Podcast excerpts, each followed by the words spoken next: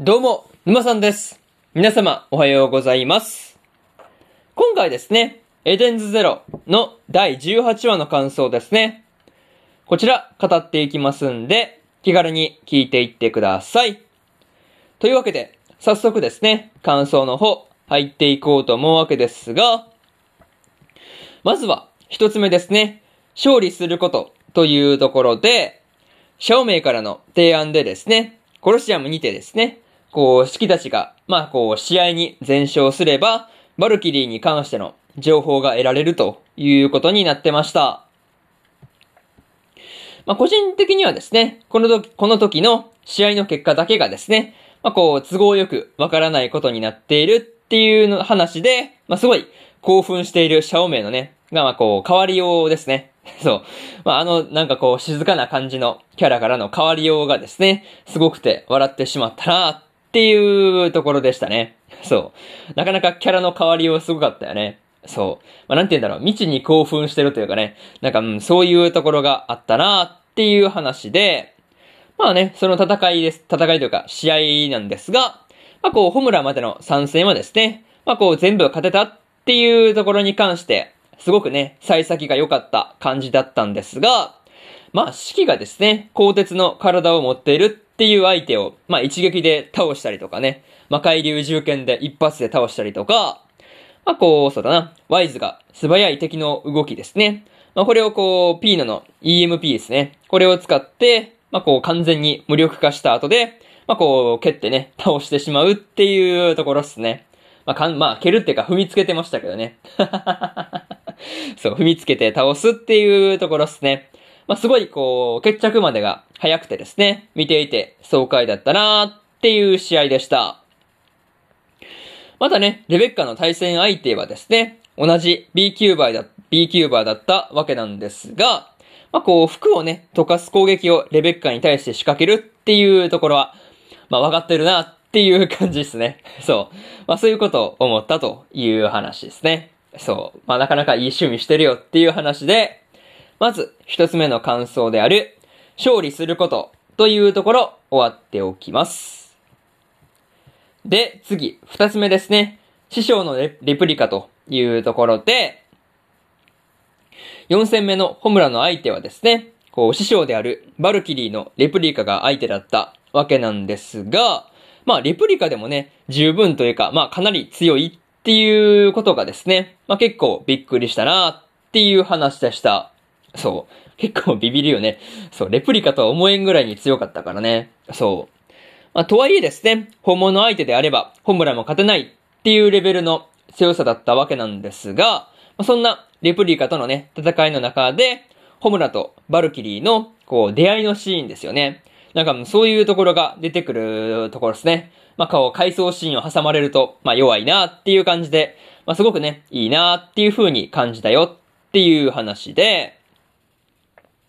またね、こう、戦いの中でですね、レプリカに対して軸足を狙われ続けたホムラがですね、まあ、こう、最後にはそれを利用して、とどめの一撃を決めるっていうところですね。いや、そこが本当にお見事でしたね。そう、ただただもうお見事としか言いようがない、なかなかこう、立ち回りというかね、こう、相手をこう、はめたというか、なんかそういうところがさすがというかね、まあそういうところすげえなーっていう風に思ったという話で、あとはね、今回のサブタイトルである、言葉は強さを与えるですね。これが、まあ実はバルキリーの言葉だったっていうところですね。これに関しては結構驚いた話だったんですが、まあこう、それ以上にですね、その驚きという感情以上にですね、まあこう、いい言葉だなっていうことを感じたよっていう話ですね。そう。なんかそういうところを感じたよって話で、二つ目の感想である、師匠のレプリカというところ終わっておきます。で、次、三つ目ですね。三つ目に入っていくわけなんですが、知識を与えるというところで、まあ条件通りですね、全勝した式たちに対してですね、シャオメイがバルキリーの居場所を教えていたわけなんですが、まあ実はですね、その居場所っていうのが宝石の惑星であるサンジュエルだということがね、判明してました。そう。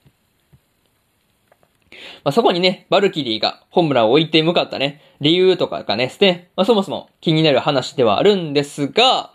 まあ、いかにもね、こう、まあ、無人というか、なんか、そんな感じのバルキリーがですね、宝石の惑星で一体何してるんだろうっていう感じですよね。そう。なんかそこが何より気になる話ではあるというところですね。そう。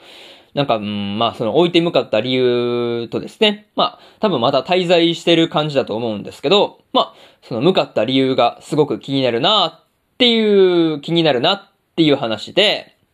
まあ、にしてもですね、シャオメイの時読みの力ですね。まあ、これが実はマザーから得たものだったっていう話ですね。まあ、これが結構びっくりしたわけなんですが、まあ、代償としてですね、マザーがどこにいるのかっていった情報はですね、まあ、こう、シャオメイの記憶にはないという話ではありました。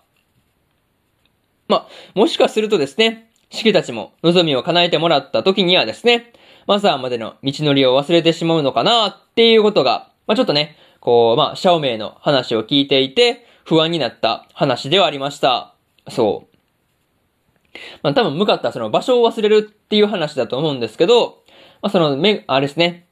マザーに関してのこう、まあ、場所とかね、その辺に関しての記憶が抜けるっていうことは、まあ、四季たちが一緒に、まあ、仲間たちと向かえば、仲間たちと過ごした時間も忘れてしまうのかなっていうところが不安な点ではあるという話で、三つ目の感想である、知識を与えるというところ、終わっておきます。で、最後にというパートに入っていくんですが、今回ですね、四季たちがコロシアムで戦って、シャオメイからですね、バルキリーの居場所を無事にですね、聞き出す、まあ聞き、まあ、情報として得るということに成功してました。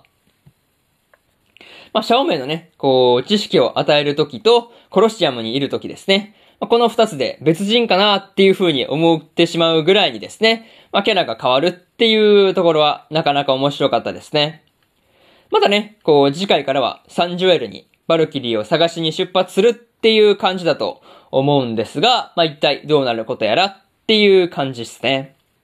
まあね、一体こう、サンジュエルがですね、どんな星なのかですね。とか、あとはバルキリーが今何をしているのかっていうところが、まあこう今から、まあ楽しみなところではあるという話で、今回のエデンズゼロの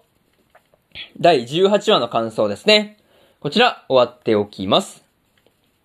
で、今までにもですね、第1話から第17話の感想をですね。それぞれ過去の放送で語ってますんで、よかったら過去の放送もね、合わせて聞いてみてくださいという話ですね。で、えー、今日はね、他にも2本更新しておりまして、彼女も彼女の第7話の感想と、大の大冒険の第44話の感想ですね。この2本更新してますんで、よかったらね、こっちの2本も合わせてき、まあこっちの2本も聞いてみてくださいという話と、明日ですね、明日は3本更新するんですが、精霊幻想記の第6話の感想と、ピーチボーイリバーサイドの第7話の感想、そしてですね、僕たちのリメイクの第7話の感想ですね。この3本更新してますん、更新しますんで、よかったら明日もですね、ラジオの方聞きに来てください。というわけで、本日2本目のラジオの方終わっておきます。以上、沼さんでした。それでは次回の放送でお会いしましょう。それじゃあまたね。バイバイ。